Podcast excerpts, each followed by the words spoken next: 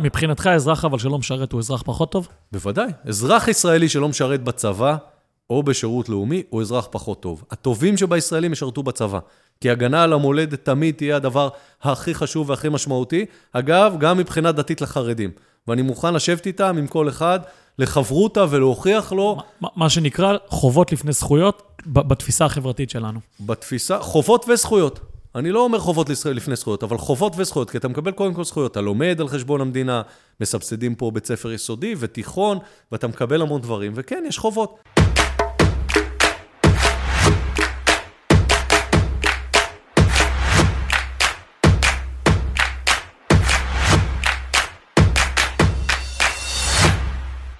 ברוכים הבאים לפודקאסט חמש אצבעות. כאן אמיר מנחם, מייסד התנועה. האורח שלנו היום הוא שר התקשורת לשעבר, יועז הנדל. היה לנו חשוב לארח את יועז בפודקאסט שלנו, כי בתקופה המורכבת שאנחנו חווים בחברה הישראלית, אנחנו ניזונים המון מהתקשורת.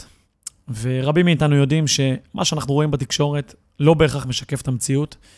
והיה חשוב לנו לארח אדם שהיה בתוך המקומות שלוקחים החלטות, שנמצאת המורכבות שהרבה מאיתנו היום מאוד מושפעים ממנה, מה שנקרא, דברים שרואים משם לא רואים מכאן. ויועז בשיחה מאוד כנה, פתח איתנו בלי מעצורים, מה הוא חושב על המצב היום בארץ, ואיך דברים שהוא כבר ראה מזמן, משפיעים על מה שקורה היום, ולא פחות מזה, יועז גם מציע פתרונות. נשמח שתשתפו את הפרק, תשתפו לאנשים שאתם חושבים שהפרק יהיה רלוונטי עבורם, האזנה נעימה. בכל התקופה המורכבת הזאת, מה מעסיק אותך עכשיו קצת ככה לפתיחה של השיחה הזאת?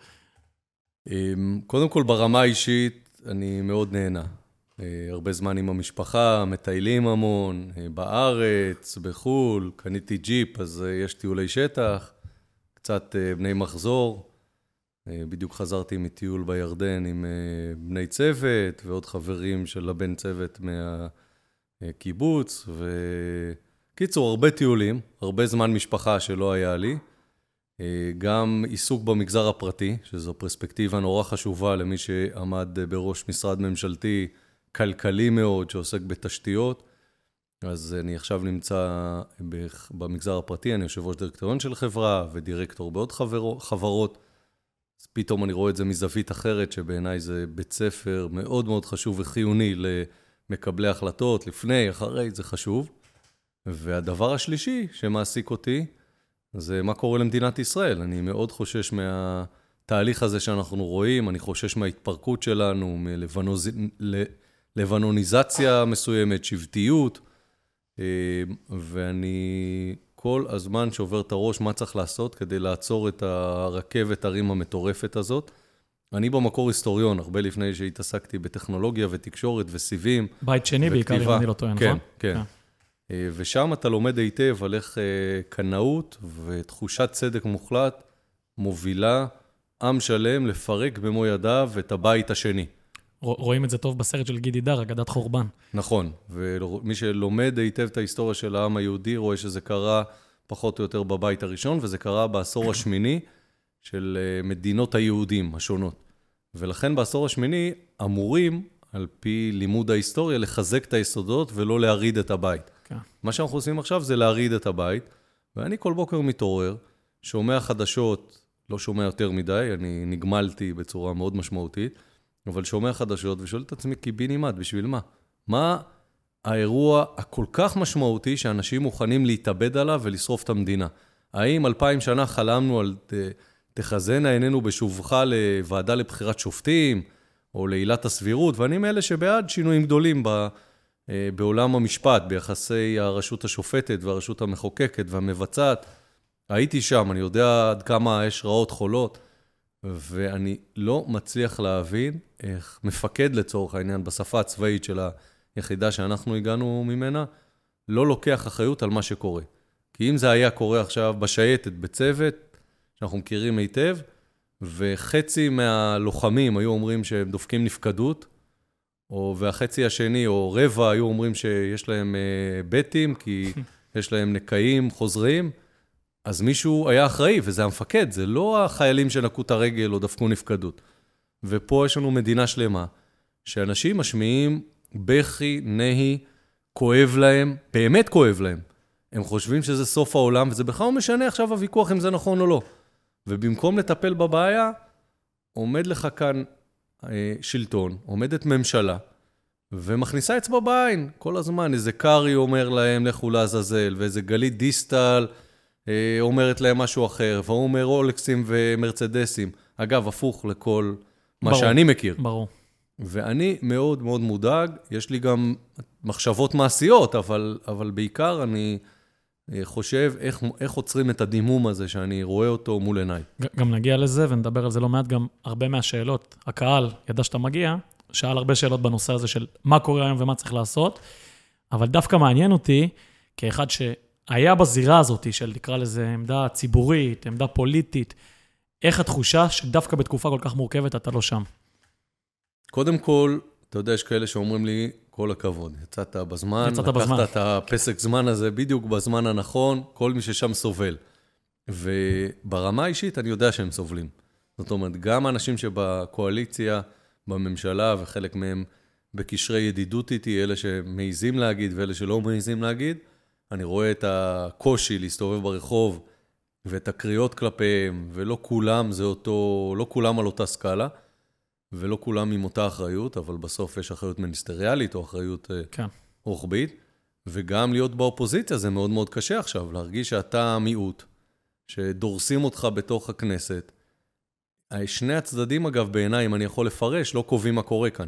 זאת אומרת, יש לך את המחאה, שיש לה כל מיני ראשים וכל מיני תפיסות, והיא קובעת ל, לראשי האופוזיציה, אם הם יכולים להתפשר או לא, הם כן יגידו, לא יגידו, עזוב שזה שיח תקשורתי יותר, ויש לך את הקואליציה שאני, יש כל מיני פרשנויות למה שקורה עכשיו, אני מזהה כאוס, שלומיאליות, כאוס וטיפשות לפעמים.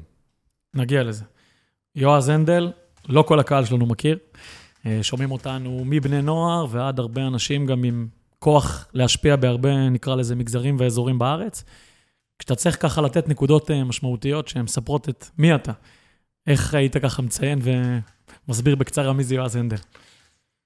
גדלתי באלקנה, שייטת, שייט. שגדלת באלקנה, גדלת בבית ציוני דתי, אפשר לקרוא לזה. כן, כן, ישוב, ציונות דתית, ממלכתיות, מאוד תבואה בשנים שאני גדלתי במדינת ישראל, התחלת דגאולה, והצבא הוא מקום ששואפים אליו, והשב"כ והמשטרה, זה הכל שלנו, זה חזון, חזון הדורות, מימוש הריבונות היהודית בארץ ישראל, הסתכלות על ההתיישבות העובדת, הקיבוצים שהיום תוקפים אותם ככאלה שאפשר לחכות אותם, ואנחנו אלה שממשיכים את החלוציות.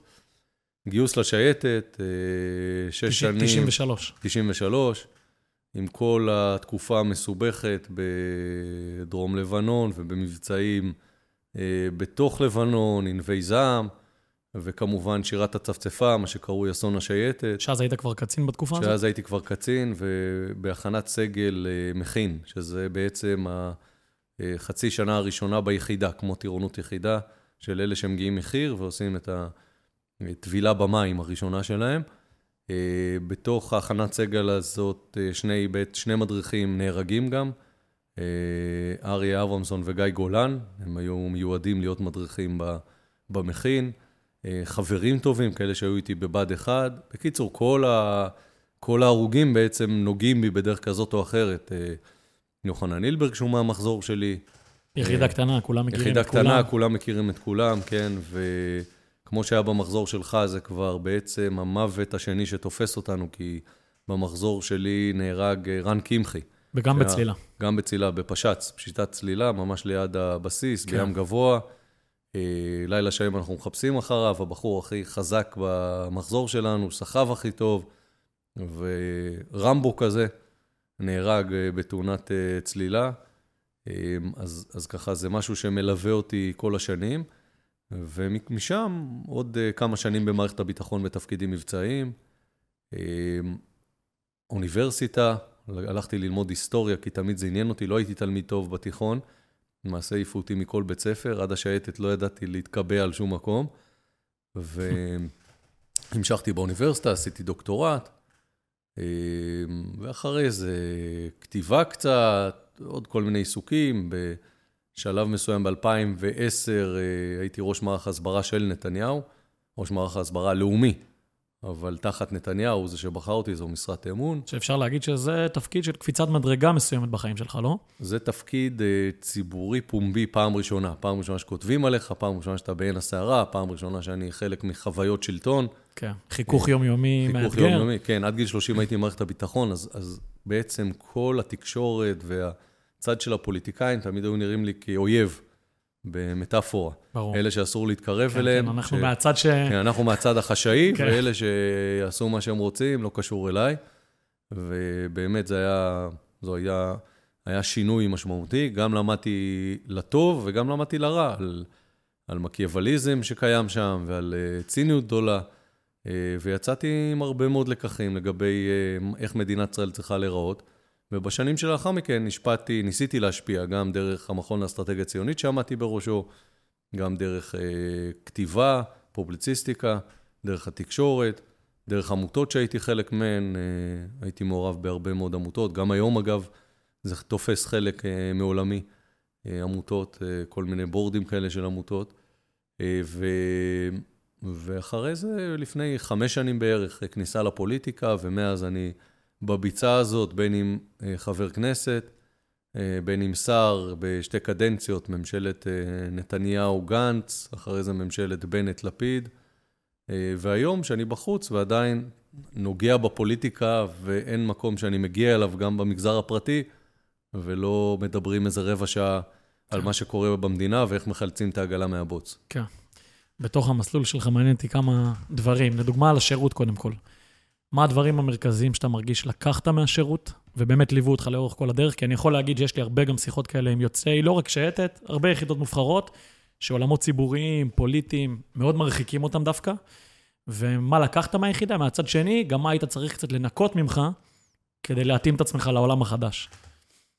מה לקחתי? קודם כל, וזה לא רק מהשייטת, זה בכלל כל מי שעושה שירות משמעותי, והיום לצערי רק ארבעים ושניים אחוז מהישראלים מתגייסים לצבא, אבל כל מי שעושה שירות משמעותי יודע שברגע אחד אתה, יש איזה רגע מסוים שפתאום אתה מבין שאתה והוא אותו דבר.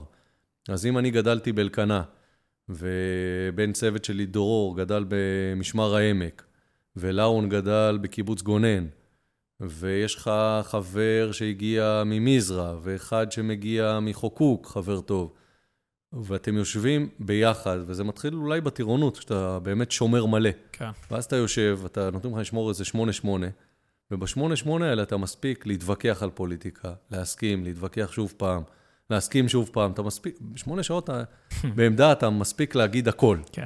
בעצם זה עולם ומלוא. פתאום אתה מגלה שאתה והוא זה אותו דבר, אז, אז אם uh, גדלת על הוויכוח הגדול של ימין ושמאל, ואני הייתי בשירות, uh, בעצם הייתי בבד אחד כשנרצח רבין, אירוע מאוד קשה, והייתי קצת לפני בד אחד למעשה, ואם אתה גדל לתוך, ה... לתוך מציאות שבה יש דיכוטומיה בין ימין ושמאל, אז השירות פתאום אומר לך, בואנה, השותף הטבעי שלי, זה זה שהיה איתי בעמדה, זה שסחב איתי אלונקה, זה שנלחם לצידי, זה שחטף אגרוף בבטן כשראה שמישהו נהרג לידו, שהוא חטף אגרוף בבטן כשפתאום הבין שאנחנו לא סופרמנים, וזה הרבה הרבה יותר חשוב מכל דבר אחר, וזה מלווה אותי עד היום. כן. זאת אומרת, גם היום אני לא יכול לא להתייחס בציניות לאלה שאומרים ימין מלא, שמאל, זה, זה... החוסר החלת מורכבות הזאת שאנחנו... לא, אני איש ימין בעמדות המדיניות כן, שלי. כן. ואני לא חושב שהממשלה הזאת אגב ימין ולא מלא, אבל לא. זה לא משנה. אם אתה שואל אותי מי השותפים הטבעיים שלי, זה אנשים ששירתו בצבא, והתפיסה שלהם היא ציונית. זה החברים שלי. ולכן, אנחנו שותים קפה שחור פה, אז צריך להגיד למאזינים. לכן, להבדיל מהשיח הפוליטי או השיח הציבורי, אני לקחתי משם את הצורך שלנו למצוא מכנה משותף רחב ולהתייחס לחיים עצמם ולא לוויכוח הפוליטי. אז זה אחד. ושתיים, שיהיה מצפן. זאת אומרת, עולם ערכי הוא בעיניי חשוב. ובסוף בסוף, ואני אומר את זה, אמרתי את זה מלא פעמים בפוליטיקה, ועמדתי בפני דילמות.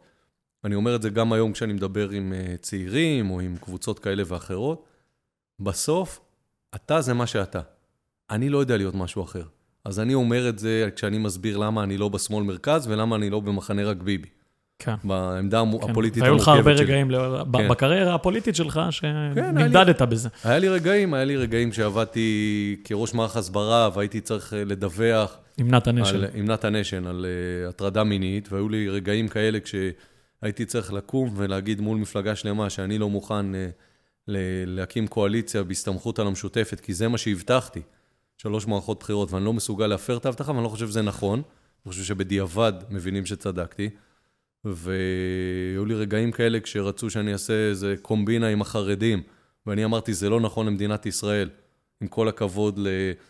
לראשי המפלגות הגדולים, שאמרו, כך נהוג מאז ומעולם, לעשות את הקומבינה הזאת עם מפלגות החרדיות, נגד אגב החברה החרדית, ועמדתי ואמרתי שלא. ו... זה, זה שאלה אבל שאני שואל את עצמי הרבה. אפרופו מצפן ערכי, וגם הזכרת קודם המקיאווליזם הזה, שאנחנו חווים היום, האם אפשר לבוא היום לעולם הפוליטי, והסיפור שלך בפוליטיקה עוד רחוק נראה מלהסתיים, ולשמור על דרך ערכית, על איזשהו מצפן, שיודעים מי הבן אדם, הוא לא משתנה כל פעם כדי לשרוד. האם זה עובד היום במשחק הפוליטי שאנחנו נמצאים? האם אפשר לבוא בגישה כזאת בכלל? תבדיל בין השיח הציבורי לבין היכולת שלך להסתכל בבוקר במראה. אני, כל הקריירה הפוליטית שלי, קמתי בבוקר, הסתכלתי במראה ואמרתי לעצמי, אתה עושה את הדבר הנכון. וזה לא שלא היה לי רגעים קשים. כן. כשהחלטתי שלא הולכים עם המשותפת, היה לי פה הפגנות ליד הבית של כאלה שהחלום שלהם, החלום הכי גדול שלהם, אולי עשור, היה לראות את ביבי מפסיק להיות ראש ממשלה. כן. זה היה הפנטזיה הכי גדולה שלהם, והם היו כאן אנשים שעמדו ובחו, ואנשים שאני אוהב, לא אנשים שאני לא אוהב. והייתי צריך להגיד להם, חבר'ה, אני, אני באמת לא יכול, לא יכול להפר את ההבטחה שלי, שאמרתי שאני אשב במשותפת, ואני באמת חושב שעדיף להקים ממשלת אחדות בזמן קורונה, לא משנה אם צדקתי או לא, מאשר להקים איזו ממשלה ראויה שתחזיק שבוע עם המשותפת. הוא לראיה מה שקרה אחרי זה עם רם, שאני חושב שמנסור עבאס הוא מנהיג אמיץ. ו...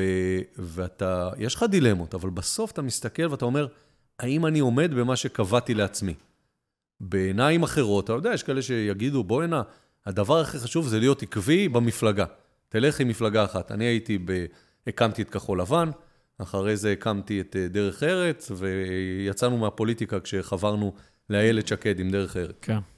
ועברת אני... בתקווה חדשה, אם אני לא טועה שם. תקווה חדשה הרכבנו עם דרך, דרך ארץ. ארץ. כן. אוקיי. לא, עשינו, יש סיעות, מפלגות, פחות משנה. כן. אבל אני, ו... ואני בדיוק מסתכל הפוך, אני, מפלגה זה לא מעניין אותי, בעיניי זה אוטובוס. אנשים צריכים לעלות לאוטובוס, לרדת בתחנה, זה כלי שאמור להוביל אותך לכיוון מסוים. אז שוב, ב- ב- כל אחד ונקודת המבט שלו. כן. בעיניי נניח, זה שאתה בליכוד כל השנים, ואתה אומר נגד החזרת שטחים, ואז הצבעת בעד ההתנתקות, כי הליכוד אמר. ואתה אומר נגד שחרור מחבלים, ואז שחררת מחבלים, כי אתה המפלגה אמרה. בעיניי זה נמוך. זה בעיניי בל- בלבול ערכי. כן. וזה בעיניי עיבוד השתונות. זה לא קבוצת כדורגל. בסוף מדינה היא לא כדורגל, למרות שאתה, אני לוקח את המטאפורה של החיים שלך. כן, של הספורט. כן, של הספורט. אבל אני דווקא כן אשאל את השאלה, כי אני שואל את עצמי הרבה את השאלה הזאת, וגם הרבה אנשים שאני מדבר איתם שואלים, מה קורה פה מבחינה פוליטית? איך הגענו למצב הזה? אתה ב-אלפיים ואחת עשרה נכנסת כראש מערך ההסברה הלאומי, נכון? כן. ויש את המשפט הזה, דברים שרואים מכאן, לא רואים משם. נכון. מה השתנה? וגם נכנסת בגיל יחסית צעיר, באת, נקרא לזה, עוד חזק עם הערכים, ועם האידיאליזם הזה שאנחנו... מה השתנה פתאום בהסתכלות שלך, ברגע שנכנסת לתוך המקומות, ששם באמת לוקחים את ההחלטות הגדולות? ביבי כמובן, שדמות מאוד משפיעה פה בשנים ה... כן, ביבי משפיע פה בהרבה... ביבי משפיע פה כבר שני עשורים. קודם כל, אתה רואה בן אדם, אני עד היום, לנתניהו יש יכולות מדהימות, ויש הרבה תכונות שמעוררות הערצה, ב... לא היכולות הבין אישיות, אלא היכולות האינטלקטואליות, והניתוח שלו, והאיזון סיכונים, שאני חושב שזה, אלה דברים שהוא גם איבד, ולכן זה חלק מהקושי. אבל אתה לומד מהר מאוד, שפוליטיקאי, במיוחד פוליטיקאי כמו נתניהו, ויש לו היום הרבה מאוד חקיינים, לכל רוחב העירייה, פוליטיקאי כמו נתניהו, זה לא לוי אשכול, וזה לא מנחם בגין, וזה לא בן גוריון, וזה לא... רבין. וזה לא רבין. Okay. זה משהו אחר, שבסוף האיזונים שלו בין האישי לבין הלאומי הם שונים. בסוף יש איזו נקודת איזון, שהיא בריאה לפוליטיקאי, בין האגו לבין מה שצריך למדינה. כשהנקודה הזו הופכת להיות הכל אגו, או הרוב אגו, ומעט לאומי, מעט אינטרסים לאומיים, okay, הרוב okay. אינטרסים אישיים, אז זה כבר מתחיל להיות מסוכן ובעייתי. וכשאבל הגעת לשם, שנכנסת לתוך התפקיד הזה, מה השתנה? אז ראיתי שלא הכל לאומי, כן. לא הכל הוא אינטרסים לאומיים. פתאום אתה מבין שבעצם עשית תהליך, ואני התעסקתי בהסברה ובתקשורת, היה תחתיי הדובר, ו... ופתאום אתה מבין שבעצם הודעה היא רק לשם ההודעה, היא לא באמת כוונה לעשות משהו. ואני זוכר ביום הראשון שהבאתי איזה מישהו מערוץ שתיים, בזמנו, לירן דן, שהוא גדל בגלי צהל, ובחור מאוד חכם ונבון, היום הוא בשוק הפרטי, והבאתי אותו כדובר, כמי שתחתיי, וביום הראשון, הוא, או, אחרי כמה ימים הוא אמר לי, תשמע, חייבים להוציא את זה בעשרה לשמונה בערב. אמרתי לו, למה עשרה לשמונה? מה קרה? בוא נוציא את זה יותר מאוחר. אומר, מה, אתה לא יודע שיש חדשות? ובאמת, לקחו אותי ממקום שלא הכרתי אפילו כן, את הטריקים, כן. ומהר מאוד זה היה בית ספר מזורז למה שקורה ב... בתקשורת ולהתמודדות, וגם הדרך שבה זה הסתיים. בסוף באה אישה, התלוננה על משהו, אני עשיתי מה שעושים בשייטת, אתה רואה משהו, מכיר את המשפט, יש ספק, אין ספק, וזה לא שלא עברתי עם זה לילה, אבל כל הזמן הידד, בי, הידד לי בראש, יש ספק, אין ספק, והלכתי ועשיתי את מה שצריך. והמחיר אני... היה שווה את זה? זה לא משנה. בסוף לא, לא יכלתי... זה חשוב, זאת אמירה חשובה. לא יכלתי לעשות שום דבר אחר. בדיוק. עכשיו, אני, כל אחד והטראומה שלו בצבא, אני אספר לך, אני במכין, אתה יודע מה, מכין זה השלב ההכשרה הראשוני, שדיברתי עליו מקודם, יש שבוע שנקרא שבוע משימות. אז אני לא מספר את זה לך, אלא למאזינים. ובשבוע משימות, שולחים את החניכים, גם אני עשיתי את זה כמפקד אחרי זה, שולחים אותם לכל מיני משימות. ואז שלחו אותנו, המשימה הייתה, אני מקווה שאני לא הורס את המשימות, אני מקווה שהשתנו קצת מעט. השתנו, השתנו. אפילו קוראים לזה כבר שבוע לחץ. שבוע לחץ, לא, שבוע לחץ, כן. אם התרגיל משימות המפורסם. כן, נכון, אז זה שבוע לחץ, אתה צודק.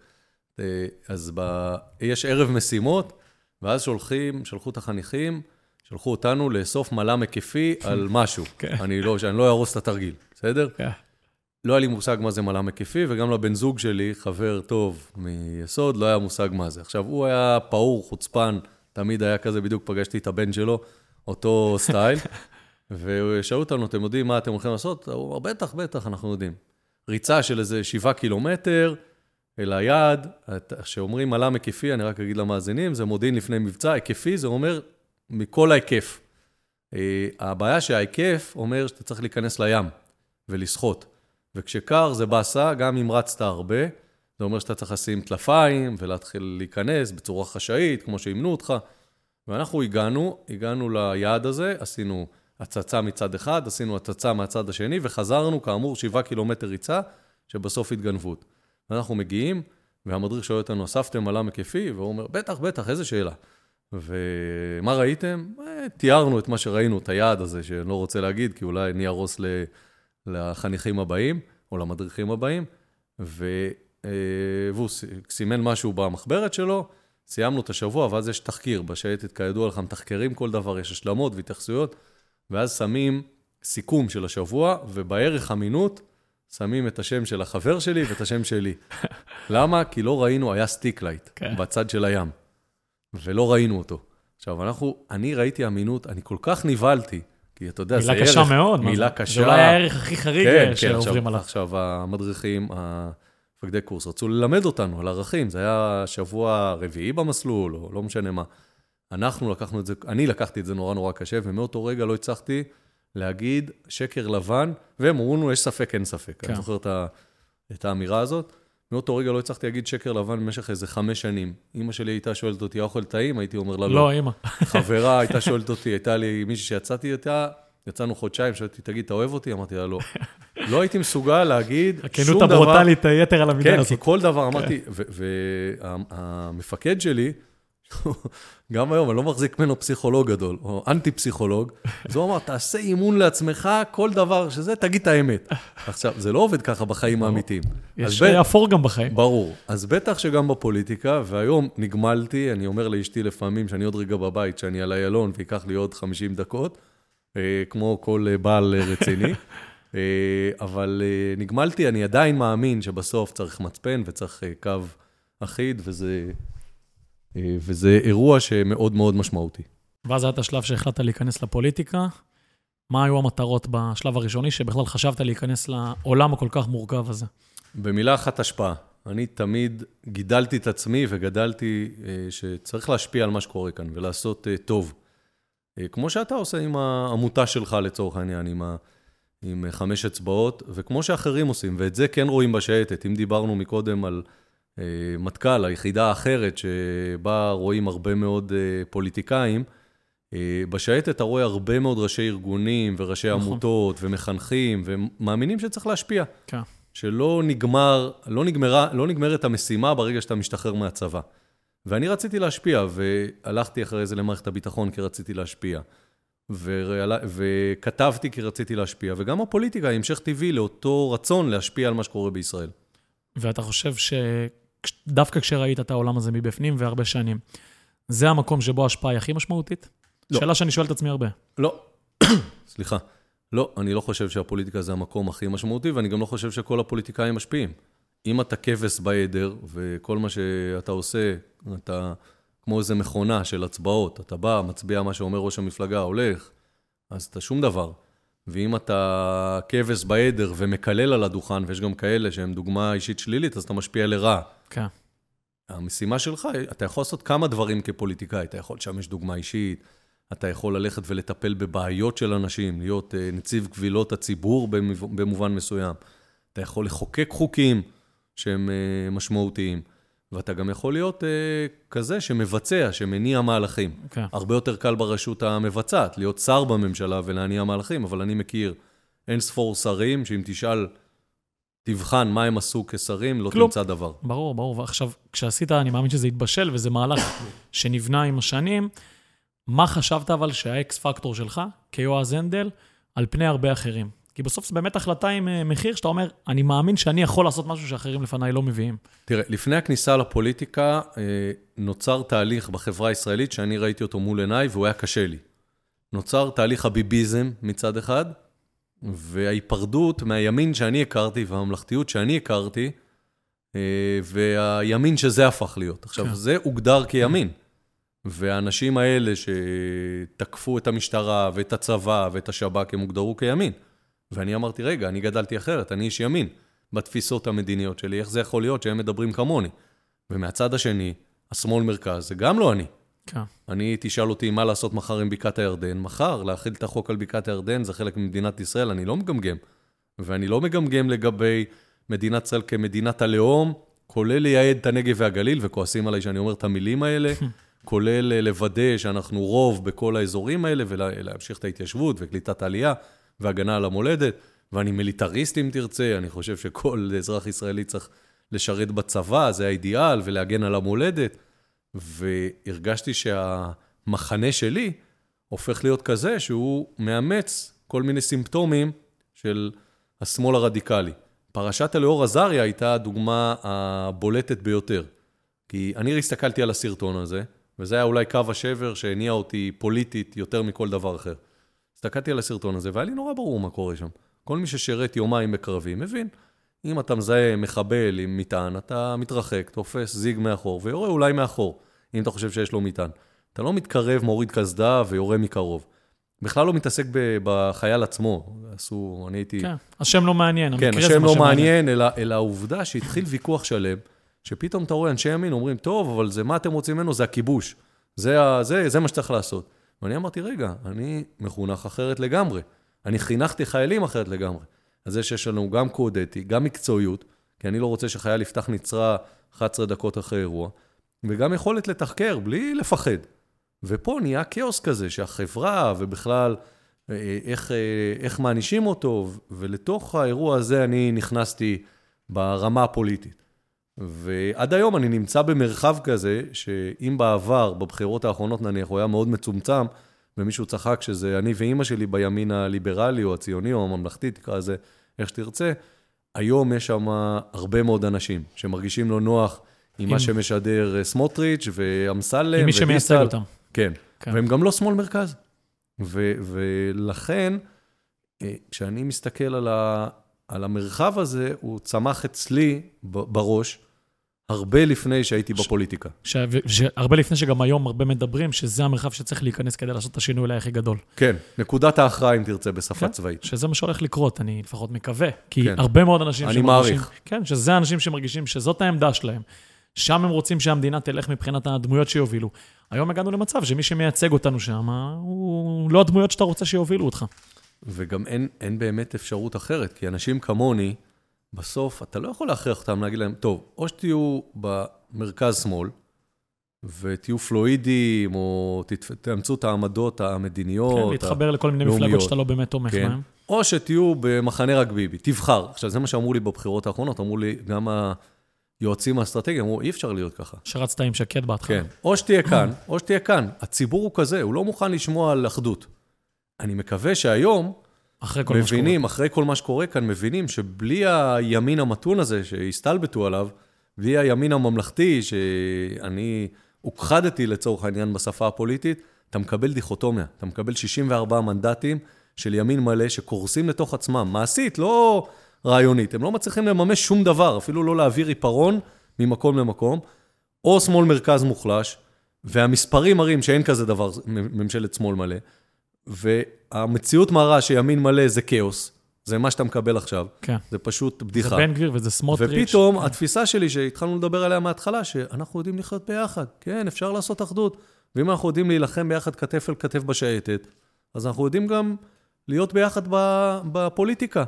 ואני מעדיף שותפים טבעיים מהשמאל הציוני, מאשר שותפים טבעיים במרכאות, שקוראים להם ככה בליכוד, של אנשים שלא משרתים בצבא, ולא בכלל רואים עין בעין את אותם ערכים ציונים כמוני. כן, אז, אז אני רוצה שניכנס ישר כבר למצב, שזה כבר לא סיפור של רפורמה, לא רפורמה, יש פה משהו הרבה יותר עמוק, שפשוט צף עכשיו, אפשר להגיד, התפוצץ. אחת השאלות ששאלו מהקהל זה, מה בעיניך הדבר הכי דחוף שצריך לעשות עכשיו? בין אם זה לצאת מהמצב הזה, או בין אם זה... אני, אני חושב שצריך להקים ממשלת חירום לאומית. נתניהו, אם הוא דואג למדינת ישראל, צריך לזרוק את הקצוות, את הבן גבירים מהממשלה שלו, ולגשת ללפיד וגנץ ולהקים איתם ממשלה. לכאורה, מי שמאשים אותי, ב, אתה יודע, בישולים פוליטיים, אמור להבין שמה שאני אומר הפוך לאינטרס שלי. אבל זה האינטרס של מדינת ישראל. האינטרס של מדינת ישראל זה לעצור את הדימום. האם אני חושב שזה יקרה? אני לא יודע לשים הרבה סיכויים על הדבר הזה, אבל אתה שואל מה הדבר הנכון, מה, יסתכל, מה יגיד ההיסטוריון בעוד מאתיים שנה על התקופה הזאת, אם חלילה נגיע למשבר יותר גדול, הוא יגיד, אתם מטורפים. היה לכם פה מדינה פורחת, משגשגת, חזקה, עם חברה חזקה, עם הייטק, ובשמונה חודשים פתאום ההשקעות יורדות, ואני רואה את זה בשוק הפרטי, ופתאום שאלות, צפות שאלות בכלל על שירות בצבא, ומילואימניקים לא רוצים, וביטחון, ונסראללה חוגג, מה אתם עושים לעצמכם? כן, שגם על רוב הדברים אתם כן. פעם ראשונה מסכימים לאורך ההיסטוריה. כן, עכשיו, מה, אנחנו, אנחנו בסוף מסכימים, רובנו שצריך שינויים במערכת המשפט. נכון. ו- ו- ולכן, בעיניי, החיבור הנכון הוא חיבור של המפלגות הציוניות. האם אני אוהב את נתניהו או לא? אני אומר לך, לא ברמה אישית, אלא ברמה הלאומית. אני חושב שהוא היה, היה טוב אם הוא יוצא לפנסיה, יושב ושותה את השייק שלו בהוואי. כן, אבל למדנו שלהחרים אותו זה גם אבל, לא זה. אבל אני לא שולט בזה. אני גם לא שולט במי בוחרים בליכוד. בעיניי הליכוד זו מפלגה נוראית היום. אבל עדיין היא מפלגה ציונית, ועדיין יש שם הרבה מאוד אנשים רציניים ששותקים, פחדנים, אבל אנשים רציניים. ואני אני לא יודע למדוד אנשים על פחדנות. כי פגשתי בפוליטיקה פחדנים מכל הצדדים. מהשמאל מרכז שמפחדים מהחרדים, ומהימין שמפחדים מאלה. פגשתי מלא פחדנים, בסדר? אבל זה הדבר הנכון לעשות. עכשיו, למה, למה הממשלה כזאת? כי זה גישור. כי בסוף נגיע לבחירות, ואחרי הבחירות, כל אחד צריך לשאול את עצמו מה היעד הסופי, מה האנד-גיים. נכון. ואחרי הבחירות, הרי לא תהיה ממשלת שמאל. כל האלה מהשמאל הקיצוני, נפיל את הממשלה, ואז יהיה פה בסדר. מה? כן. מה יהיה? מה, אני... יעלם הליכוד, יעלמו החרדים? לא. ולכן צריך להקים ממשלות אחדות. עכשיו, אם אתה שואל פרקטית, מה, מה הצעדים? בעיניי, מדינת ישראל צריכה חוקה, צריכה לטפל בשוויון בנטל, שכל אזרח ישראלי, ערבי או חרדי, יעשה מסלולי שירות. אגב, אני, המתווה שלי, שהתעסקתי איתו כבר הרבה מאוד זמן, ופרסמתי אותו מזמן, מדבר על זה שנחזור לתפיסה הבן גוריונית, שאומרת שעשרה אחוז מהחרדים ילכו וילמדו תורה, יקבלו פטור, היום, היום כמעט מאה אחוז, היום תשעים אחוז מקבלים תור. אומר עשרה אחוז מתוך החרדים. עשרה אחוז מהחרדים, מהמחזור של החרדים, יקבלו תור, זה סדר גודל של מאה אלף בשנה, עשרת אלפים, יקבלו פטור לצורך לימוד תורה, שהרבנים יבחרו, אין לי בעיה. היתר יעשו מסלולי שירות. הטובים שבישראלים התגייסו לצבא, הכי טובים, כי זה באמת הדרישה, הגנה למולדת, זה גם מצווה ברמה הדתית, וגם חשוב מאוד, לנו, לרוח ול... ולפרקטיקה. החרדים אבל לא יכולים להסכים איתך בשום צורה על האמירה הזאת. זה בעיה שלהם, זה לא בעיה שלי. ו... והיתר עשו מסלולי שירות, ולי אין בעיה, בחברה החרדית יש המון המון ארגוני חסד, ולי אין בעיה שארגוני חסד האלה יהיו שירות לאומי. אני לא שונא חרדים, זה אחים שלי. אני רוצה לעזור להם, יש היום עוני, ואתה יודע, קשיים אדירים בחברה החרדית, אנשים אין להם דירות. כן. אני רוצה לעזור להם להשתלב, במעגלי העבודה. לא סתם נלחמתי כדי שיהיו תשתיות מתקדמות בחברה החרדית. היום יש תשתיות, היום יש סיבים אופטיים בערים חרדיות, למרות שהתנגדו לזה המפלגות החרדיות. והם נהנים מזה כי זה מייצר פרנסה. כן. ואני כל רוצה... הסיפור של טלפון חכם, טלפון... זה אירוע אחר, שגם הם נהנים ממנו, ששום דבר לא קרה, למרות שהבטיחו שיבטלו. ו- ולכן בעיניי זה סופר משמעותי, וגם האזרח הערבי. כי אנחנו חייבים לתפוס אחריות על החברה הערבית. לא רק גזרים כל היום, ואני הקפדתי לשים תשתיות תקשורת בחברה הערבית, אלא גם לייצר מקלות, לייצר אכיפה מתקנת בחברה הערבית, לייצר, המדינה צריכה לקחת אחריות, גם הם, אגב, גם להם יש אחריות גדולה על מה שקורה, אבל המדינה צריכה לקחת אחריות, ולוודא שאזרח ערבי ישראלי בגיל שמונה עשרה, יעשה שירות לאומי. אין שום בעיה שהוא יהיה במכבי אש, או בבית ספר, באום אל פחם, או בכל מקום אחר, בכפר קנה. מבחינתך אזרח אבל שלא משרת, הוא אזרח פחות טוב? בוודאי. אזרח ישראלי שלא משרת בצבא, או בשירות לאומי, או אזרח פחות טוב. הטובים שבישראלים ישרתו בצבא, כי הגנה על המולדת תמיד תהיה הדבר הכי חשוב והכי משמעותי, אגב, גם מבחינה דתית לחרדים. ואני מוכן לשבת איתם עם כל אחד, לחברותה ולהוכיח לו... מה, מה שנקרא חובות לפני זכויות, בתפיסה החברתית שלנו. בתפיסה, חובות וזכויות. אני לא אומר חובות לפני זכויות, אבל חובות וזכויות, כי אתה מקבל קודם כל זכויות. אתה לומד על חשבון המדינה, מסבסדים פה בית ספר יסודי ותיכון, ואתה מקבל המון דברים, וכן, יש חובות. ואני לא מדבר רק על שירות צבאי, ואני לא אכפת לי, אתה יודע, ואז יש כל מיני חוכמולוגים, אמרו לי, רגע, אבל יאיר לפיד היה במחנה, והוא היה בזה, לא אכפת לי. אני לא מתעסק עכשיו, אני לא נכנס לאנשים, מפשפש להם בציציות מה הם עשו, כן. ולא כולם צריכים להיות לוחמים בשייטת או בגולני. אבל אני רוצה שאנשים ישרתו. אין סיבה שאזרח ערבי בגיל שמונה עשרה, ואזרח חרדי בגיל שמונה עשרה, לא יעשו שירות לאומי או שירות צבאי, ויש את כל הדרכים לפתור את זה. זה רק עניין של החלטה. כשאתה לא עושה את זה, הבעיה המרכזית היא שאתה לא מייצר הזדהות עם המדינה. ואז אתה פוגש אנשים, צעירים ישראלים, כי אמרתי רק ארבעים ושניים אחוז מתגייסים לצבא, ו-שלושים ושלושה אחוז מסיימים שירות צבאי מלא, וכשאתה מסתכל על תלמידי כיתות א', חמישים ושישה אחוז סדר גודל לא לומדים בכלל בחינוך ציוני, אז אתה מגיע למצב שבו לא מספיק שיש תהליך לבנוניזציה של שבטים-שבטים, אלא יש פה קבוצה גדולה של ישראלים, שלא מרגישים נוח עם מדינת ישראל. על גווניה, לא משנה אם לא מרגישים נוח עם הדמוקרטיה הישראלית, או עם ה... עם ה... עם... ישראל כמדינת לאום, לא מרגישים נוח, ובזה צריך לטפל, לא להמשיך להתעלם מזה, זה חלק מהצרכים באותה ממשלת אחדות ציונית, של מפלגות ציוניות שמסכימות אבל, על מה שצריך. אבל בסוף בשביל שזה יקרה, צריך שביבי יפנה פה את הבמה, ולהקים פה משהו חדש שיוכל לאחד בין המפלגות המרכז האלה. אני לא יודע, אני לא יודע לפנות עם ביבי את הבמה, זה לא התפקיד שלי, אני לא במחלקת כן. פינוי ובינוי. אני במחלקת המציאות, אני פרגמטי. אבל כל עוד הוא נמצא, הדבר הזה לא יכול... לא יודע, לא יודע, אני יודע דבר אחד, שכל עוד אין את המרחב שמגשר, כל עוד אין ימין מתון, מרכז ימין אם תרצה, ימין ציוני, ככה, כי, כי בעיניי יש מלא בליכוד שהם נכון, לא ציונים נכון, כבר, נכון. ו, ואני לא, ויש כאלה בעוצמה יהודית שהם לא ציונים, יש להם תפיסות אחרות, הם לא, לא התפיסה הציונית, כל עוד אין ימין ציוני שמגשר בין המרכז שמאל, ואומר למרכז שמאל, אתם אחים שלי, אתם שותפים טבעיים שאני לא רוצה, אני אומר את זה כבר שנים, אני מלכתחילה לא רוצה ממשלת ימין מלא, ידעתי מראש זה יהיה כאוס, עכשיו, זה לא, אני לא אומר לך את זה כדי להגיד, אמרתי לך, אמרתי לכם, הנה, ואפשר לקחת את כל הציטוטים שלי והרעיונות שלי, אמרתי את אותו דבר. אבל זה לא כדי להגיד, אמרתי לכם. זה כדי להגיד, זה הפתרון. אין לאף אחד פתרון אחר. אם למישהו יש פתרון אחר, אני מוכן, והמאזינים שומעים, מוכנים, יכולים לשלוח אליי, אני מוכן להקשיב. אני לא מכיר פתרון אחר. אין מספרים לממשלת שמאל-מרכז. עזוב רגע את האי-הסכמה שלי על הנושאים המדיניים. אין שום אפשרות לעוד ממשלת ימין מלא, כי זה כאוס, תראה מה קורה כאן. ולכן הפתרון היחיד הוא ממשלת אחדות. ביבי לא מעניין אותי כרגע בשלב הזה. כן, הלוואי היה הולך, אבל הוא לא. ו- ולכן מה שחשוב לי זה איך עוצרים את הדימום. אנחנו מדממים וצריך לעצור את זה, זו המשימה. יש לי שאלה שאני חו... שואל הרבה חברים שלי מהציונות הדתית. איך הגענו למצב, אני לא יודע אם לקרוא לזה זרם, בסדר, אבל שאנשים כל כך טובים בחברה הישראלית, הציונות הדתית, שלפחות אני גדלתי עליה, הגיעו למצב שמי שמייצגים אותם, זה אנשים כמו איתמר בן גביר לצורך העניין. איך הגענו למצב הזה כחברה, שזה מה שקורה היום במדינה, בפוליטיקה באופן כללי? קודם כל זו תקלה, תקלה היסטורית, תקלה מצערת בתולדות הציונות, ואם תרצה בתולדות מדינת ישראל, שמי שהיו גשר בחברה הישראלית, הציונות הדתית שאני התחנכתי שם, לא הייתי חניך טוב בבני עקיבא, אתה לא רואה אותי עם כיפה, למרות שאני בשבת תראה אותי, אז אני הולך לבית כנסת וכו', אבל זו תקלה שדווקא הם העלו קבוצה שמתכתבת עם פוסט ציונות, מתכתבת עם שריפת קשרים ולא בניית קשרים. אתה יודע מה, אני אתן לך דוגמה, קח את הנושא של חוק הגיוס, חוק לימוד תורה, שבעיניי הוא חוק חילול השם, או חוק אי הגיוס, או חוק ההשתמטות. אני לא מבין, בעולם של ערכים, okay. איך הימין הוא לא זה שמוביל את ההפגנות נגד ההשתמטות. הרי אני במקום שאני התחנכתי, בציונות הדתית, ב, אם תרצה, בצנטרום של הפיילה של הציונות הדתית, אלקנה, המבדלניקים של פעם עם השפם, אני במקום שבו התחנכתי, כולם מתגייסים לצבא.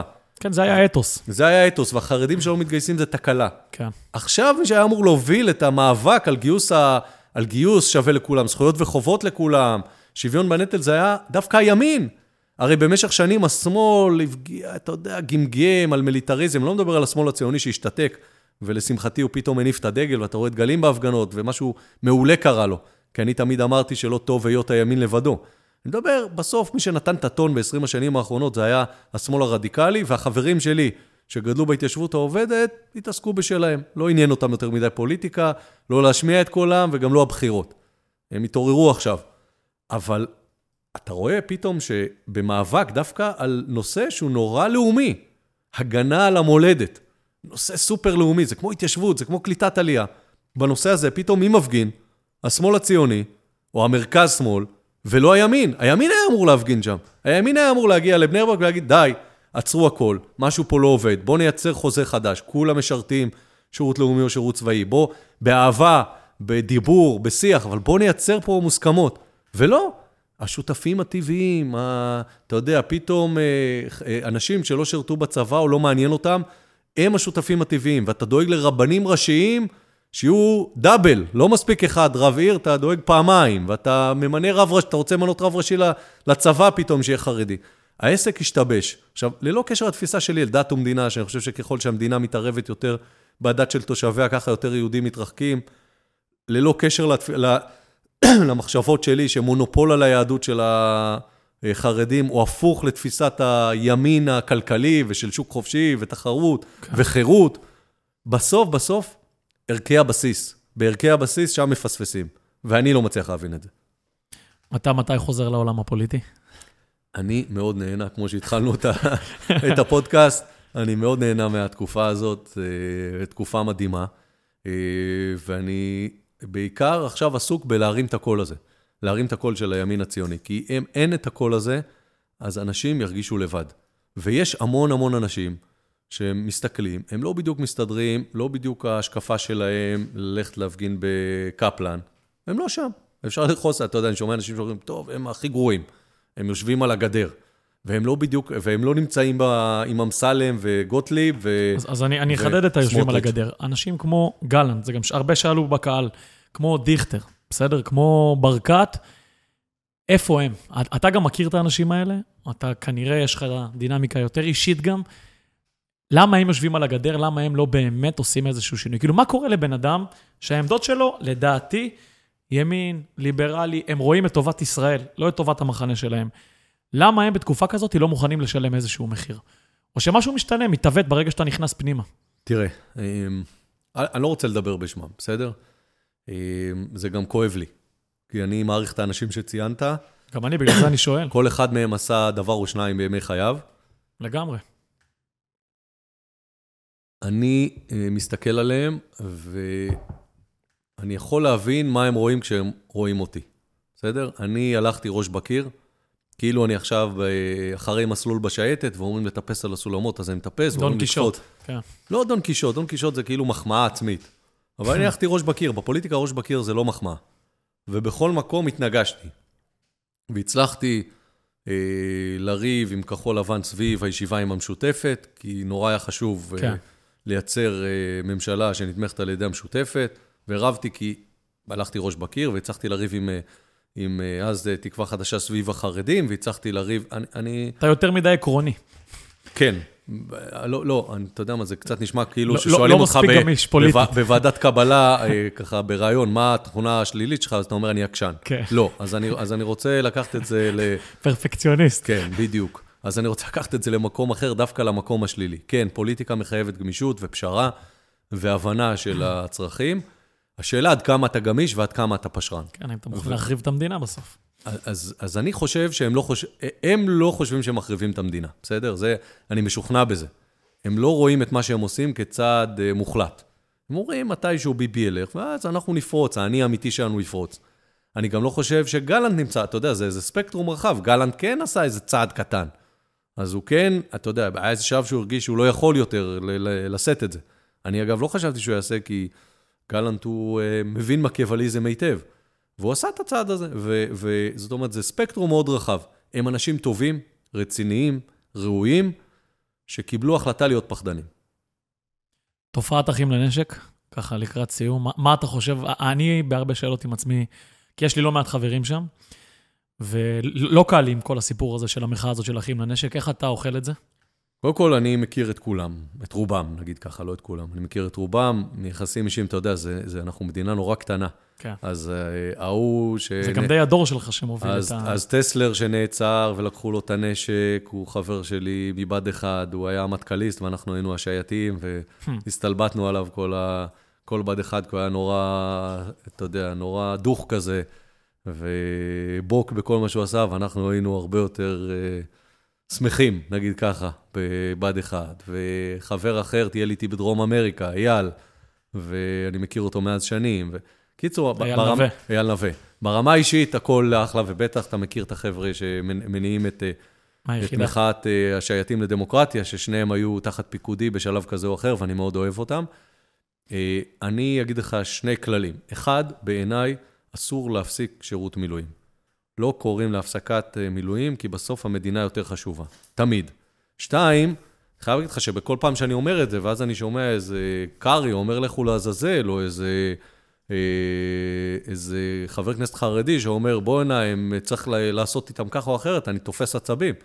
כי אני יודע שאני עושה מילואים בהתנדבות. אף אחד לא מכריח אותי, הרי אתה יכול להפסיק לעשות מילואים באיזה גיל שלושים ומשהו, להיעלם. יש כאלה שנעלמים גם בגיל עשרים. מילואים, ה-אחד אחוז שעושה מילואים במדינת ישראל, זה מתנדבים בעם. זה אשכרה אנשים שבוחרים להתנדב. עכשיו, יש לזה הסברים, אני כתבתי על זה פעם, התעסקתי עם זה פעם, כשהילדים היו קטנים היה כיף ללכת למילואים. יש לך ספר אפילו שכתבת. נכון, אבא יוצא למילואים. אבא יוצא למילואים. כן, שכתבתי... ספר ילדים. נכון, כשתבור הייתה קטנה, וכתבתי את זה על השאלות שלה. אבל בסוף זה התנדבות, ולכן... יש פה איזה דיסוננס, כי אתה אומר למתנדבים, תמשיכו להתנדב בכוח, ואני אומר להם, אבל יש לי זכות. אתה יודע, לי יש זכות, אני מרגיש שיש לי זכות להגיד להם, אני עושה מילואים כמוכם, אני חושב שאסור להפסיק מילואים, זו תקלה, זה מציב אותנו באירוע מאוד מאוד בעייתי, האויב מבין מה שהוא מבין, אנחנו נקראים בתוך הבית, ואני לא חושב שחצינו, אני לא חושב שאנחנו ב... אתה יודע, הם אומרים, טוב, זה דיקטטורה, אי אפשר שרת, אז אני לא חושב שאנחנו בדיקטטורה. נכון, נכון, אחת השמעיות הזאת היא קשה. כן, אני, אני מאוד קשה לי עם זה, ועדיין זה החברים טובים שלי, ועדיין הם השותפים הטוב, ה- ה- הכי טבעיים שלי, ועדיין הטייסים האלה, זה אנשים שאני מעריץ, כי הם עושים מילואים, המון מילואים, ואני יודע עד כמה זה קשה, וגם אם אני לא מסכים איתם, עדיין הם הרבה יותר שותפים שלי מהחבר'ה האלה שלא משרתים בכלל, וברוב חוצפתם מקללים או מגדפים את, את המשרתים, אני אין לי מושג מתי אמסלם הפסיק לעשות מילואים, ואם באמת גרדו אותו מהמילואים, או העיפו אותו, או לא העיפו אותו, בכלל לא משנה. אני מעריך את השנות מילואים שהוא עשה, הוא עשה עד גיל שלושים משהו מילואים בשריון, אני מעריך את זה, בכלל לא משנה. אני לא מוכן שיגידו על החברים שלי, על אותם חברים אגב, שלא עניין אותם עד עכשיו כלום בפוליטיקה, נכון. שתמיד אמרו לי, הטמבל, מה אתה עושה ב... מה זה משנה אם זה יהיה ביבי או גנץ או מישהו אחרת? מי זה מעניין? שב, תשתה בירה, תהנה מהחיים. בדיוק חזרתי עם הירדנים חברים, כמו שאמרתי לך. בואו, הנה הפוליטיקה הזאת, ופתאום האנשים האלה קפצו. פתאום האנשים האלה זזו מהכיסא. תגיד, אבל העלית פה נושא שלא חשבתי לדבר איתך עליו, אבל זה לא חלק מהבעיה, שהרבה מהאנשים האלה, היו עסוקים בהרבה שנים האחרונות, בלשבת, לשתות בירה, לעשות כסף, כן, פעם בגם באים למילואים, אבל קצת שכחו, כאילו נחו יותר מדי על הזרים של דפנה, בתקופה שפתאום הגיעו אנשים אחרים ולקחו פה את המושכות. אתה לא, לי יש הרבה ביקורת לציבור הזה שאני חלק ממנו. לגמרי, אני ראיתי את זה מול עיניי. אני זוכר בשנות ה-תשעים, שאני הייתי בצבא, היינו עם ויכוחים מטורפים על פוליטיקה. שטחים מורת שלום, תקופת אחרי, כן, כן, בא גם רצח רבין, ויצאנו מזה, למרות הוויכוחים. אתה יודע, יש לי חבר טוב מהצוות, אגוזי. אתה מכיר אותו? בטח. גבוה, תמיד, כן. גבוה, עם נעליים במידה גדולה, תמיד היה צריך מנה כפולה, כי הוא גדול, גדל בקיבוץ חוקוק, ואנחנו מהיום הראשון רבנו. היינו ביחד, אנחנו חברים טובים, ורבנו כל הזמן, וכדי לפתור את המריבות שלנו באיזשהו שלב במכין, בשבוע לחץ השני, אני חושב, אחד המדריכים קשר אותנו בחבל זוג, ואמרנו, קחו, אתם לוקחים אלונקה, אתם מקדימה, כולם מתחלפים מאחורה. ועשינו, הקפנו את המגדל מים, את האזור של המגדל מים, אתה בעצם, את הבסיס הקטן, אתה יודע על מה אני מדבר, הקפנו את זה וכל פעם התחלפו. וסיימנו את הלילה הזה עם כתף מאוד כואבת וחברים. ואנחנו חברים, והוא גדל, הוא היה קומונר בנוער העובד, ואני, ועד היום הוא שמאל ציוני, ואני... בני עקיבא? אני בני עקיבא, לא בני עקיבא, אבל מבדל אם תרצה, בני עקיבא העיפו אותי, אבל מבדל, גדלתי במקום אחר, עם תפיסות עולם מאוד מובנות. המפלגה שלא קיימת היום. כן, בדיוק, ושתהיה מתישהו, וישבנו ונהיינו חברים טובים, למרות הוויכוח, ו... ואני היה חסר לי במשך שנים הוויכוח הזה. זאת אומרת, נפגע, אנחנו חבר'ה מאוד מגובשים, ונפגשים כל שנה, והיה חסר לי שאנשים, זהו, נמאס להם, לא באמת עניין אותם ב, אה, בעשורים האחרונים, אם תרצה, אה, להתווכח על זה, וגוזי נשאר, גוזי נשאר לו ה, השמאל הציוני של פעם, ה, או לפחות אנחנו מסתלבטים עליו ככה, אבל היה חסר לי, ואני אה, אמרתי לך מקודם את המשפט הזה, לא טוב להיות הימין לבדו. למה? כי כשאתה ימין לבדו, אגב, כתבתי את זה לפני אולי עשור, אתה מקבל את מה שאתה רואה עכשיו. זה הימין לבדו. זה הטרלה אחת גדולה של הבטחות שאתה לא יודע לקיים אותן.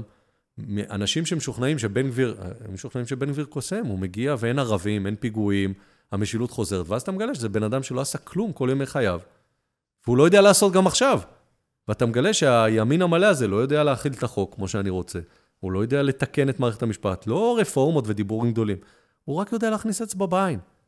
ופוגע בכלכלה, פוגע בביטחון. ואתה מבין שזה היום ונורא, ולכן סופר משמעותי, בעיניי זה מדהים, שבהפגנות האלה, שרובה מרכז שמאל, בוא נגיד את האמת, יש גם חלקים קטנים, רובה מרכז שמאל, זה מדהים שהם מניפים דגלי ישראל. זה פתאום... התעורר פה משהו. התעורר, ופתאום עומדים עם דגלי ישראל, והשמאל הקיצוני הוא לא זה שקובע את הטון. שומע פה ושם תלונות, למה דגלי ישראל, ומה, איך נחיל את הערבים, זה אחלה. אני רוצה ש... זה השותפים שלי. אני רוצה שהם יתעוררו, וטוב לי, כאיש ימין שהם יתעוררו, אני בלעדיהם והם בלעדיי לא יודעים, אי אפשר לעשות. אבל הדבר הגדול יקרה ברגע שהימין, בסדר, עם הנטייה למרכז, יתחיל להגיע באמת להפגנות האלה, גם אם הוא כביכול הצביע לממשלה הזאת. תשמע, אני הקמתי, אני עשיתי שלוש הפגנות, מימין באו כמות מכובדת, אבל בעיקר באו דוברים נורא מעניינים. רבנים, שאמרו, עם כל הכבוד לרפורמה המשפטית, חלק מהם היו בעד, אנחנו מעדיפים אחדות העם. בא ראש השב"כ לשעבר יורם כהן. בא עידן עמדי. אומן, שאין לו סיבה באמת לבוא, ואתה יודע... שמעתי את זה. פוליטיקה זה לא דבר טוב לאומנים. דיבר מדהים. כל מה שמעניין אותי שהעם שלנו לא יתפרק. כן, כן, כן. ובעיניי זה הסיפור. כן, בין מחזור שלי ברוך ואני, בסדר, עושים את המפגשים האלה של השיח לוחמים, בין אנשים שכביכול תומכים, למרות שהיום אין מישהו שאני מכיר שתומך בצורה מלאה. אנשים אבל שבאים מעמדה ימנית, אנשים שבאים מעמדות אחרות, יושבים, מדברים, ואתה רואה שבסופו של דבר גם אנשים מאוד מאוד ימניים בדעתם, אומרים לך בצורה חד משמעית, כל מה שקורה פה רע מאוד, אנחנו חייבים רגע לחזור אחורה ולחבר חזרה. תשמע, הממשלה הזאת תקרוס, בסוף, בסדר? לא משנה כמה זמן זה ייקח. אנחנו חייבים לעבוד על מה קורה בשלב הבא, כי אחרת, אם אין תוכנית, יפרעם. ואנחנו חייבים, חייבים לוודא שיש את הגשר הזה, ואנחנו יודעים לעבוד אחד עם השני. היה פה, אם תרצה, וזה מתוך שאיפה או אמונה שאנחנו עוברים את המשבר הזה. אבל אנחנו לא יכולים להרשות לעצמנו משבר נוסף כזה. ולא יכולים להרשות לעצמנו לא לטפל בבעיות היסוד של מדינת ישראל. זה הדבר היחיד שאני מנסה להוביל. להרים את הדגל הזה, להגיד לימין הציוני, זו המשימה שלכם, משימת חייכם. יש לנו שותפים, אנחנו נרתום כמה שיותר אנשים, זו המשימה שלנו. מסיים איתך בשאלות שאנחנו מסיימים בכל פרק. יאללה. חבר'ה צעירים, עשרים וחמש שלושים, אכפת להם, מאוד מוטרדים ממה שקורה, אתה היום בנעליים שלהם, לאיזה כיוונים אתה חושב ש... הכל, הכל, לעוף על העולם, ארגונים חברתיים, מי ששומע אותי ואומר, וואלה, זה מה שמתאים לי. עם גישה אבל של להשפיע. שיבוא, ייצור קשר. לא רק עם גישה של לעשות כסף. כן. הכל. שזה משהו שהיה... אגב, גם לעשות כסף, יש כאלה שאומרים... כדי להשפיע. אני עכשיו אעשה שלושים שנה כסף, אני אהיה מיליארדר, ואני אעשה פה פילנתרופיה מטורפת. יכול להיות, אין לי פתרון בית ספר, אבל הרצון לתקן עולם, הרצון לעשות פה משהו טוב יותר, הרצון לשמור על הנס הגדול הזה שנקרא מדינת ישראל, חייב להיות מלווה בעשייה. ספר שאתה ממליץ ככה, שהשפיע עליך בחיים, שדווקא בתקופה כזאת אולי אתה ממליץ מאוד לקרוא. אני חובב גדול של מאיר שלו. כל ספר שלו הוא בעיניי תענוג, ושווה לחזור אליו אחרי לכתו, וניהלתי איתו כמה ויכוחים פומביים אפילו. כי אתה יודע, הוא נניח, הייתה לו ראייה מאוד דיכוטומית של המתנחלים, ואני זוכר שיעור שהגעתי אליו באוניברסיטה, הוא לימד סופרים קוראים בתנ"ך, ואז הייתי סטודנט באוניברסיטה העברית, הוא דיבר על המתנחלים, ואני נעלבתי, חבל על הזמן, כי הוא דיבר עליהם מאוד דיכוטומי, האלה והאלה והאלה, ואני אמרתי, רגע, מה אני? אני יותר עיצר, לפי מאיר שלו, או שאני אולי בכלל נעלל, כי יש לי חברים מנעלל, ואני מרגיש שהם אחים שלי, ואני קרוב אליהם. והבנתי, מאיר גרם לי להבין שגם גם לצד שלו יש ראייה דיכוטומית כן, זה, זה לא מאוד רק קשה, אבל, אבל הוא סופר מדהים, וכל ספר שלו הוא מתנה שווה. ולסיום, היום יש לך פרספקטיבה, כי עברת דרך. אתה הולך עשרים שנה אחורה. מה היום עם הניסיון ועם מה שעברת, היית אומר ליועז שקרוב לגיל שלושים, לפני שהוא נכנס לכל הטירוף הזה. איזה טיפ טוב כזה של רגע לפני. סע לשנה לחול, תלמד שם, תעשה משהו שתראה את ישראל מרחוק. זה שווה, לא עשיתי את זה עד היום. אני מגיע שם רק לביקורים, ואני מרגיש שזה חסר. קצת לחוות תרבות אחרת. לחוות, לראות את ישראל מרחוק, קצת להתנתק, אני מאוד אוהב את מדינת ישראל, ואני חושב שדווקא מתוך האהבה הזאת שווה, לפעמים זה מחזק, כאשר ליבך במזרח ואתה במערב שווה את הניסוי. זה אולי הדבר היחיד שהייתי משנה, חוץ מזה עשיתי מלא טעויות, עשיתי מלא דברים שאני גאה בהם, ככה לומדים. ברמה אישית, אני שמח שאנשים כמוך נמצאים בעמדות השפעה, ו... מקווה מאוד שגם תחזור ספציפית לפוליטיקה, כי אני חושב שאתה מייצג משהו מאוד חשוב, וגם להגיד לך תודה על הכנות בשיחה הזאת, כי הייתה פה הרבה כנות שהיא לא מובנת מעליה בעיניי, ובאמת תודה על הזמן הזה. תודה לך. מקווה שנהנתם מהפרק וקיבלתם ממנו ערך. אנחנו כרגיל, אחת לשבועיים, ימי רביעי, נעלה פרק נוסף.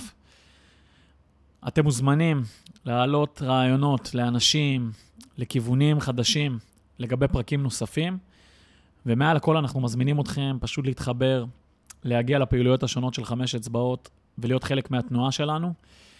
לסיום אני רוצה להגיד תודה לפיטי, על העבודה מדהימה מאחורי הקלעים, ועל זה שהוא דואג שפעם אחר פעם נעלה פרקים איכותיים שיגיעו אליכם. המשך שבוע טוב.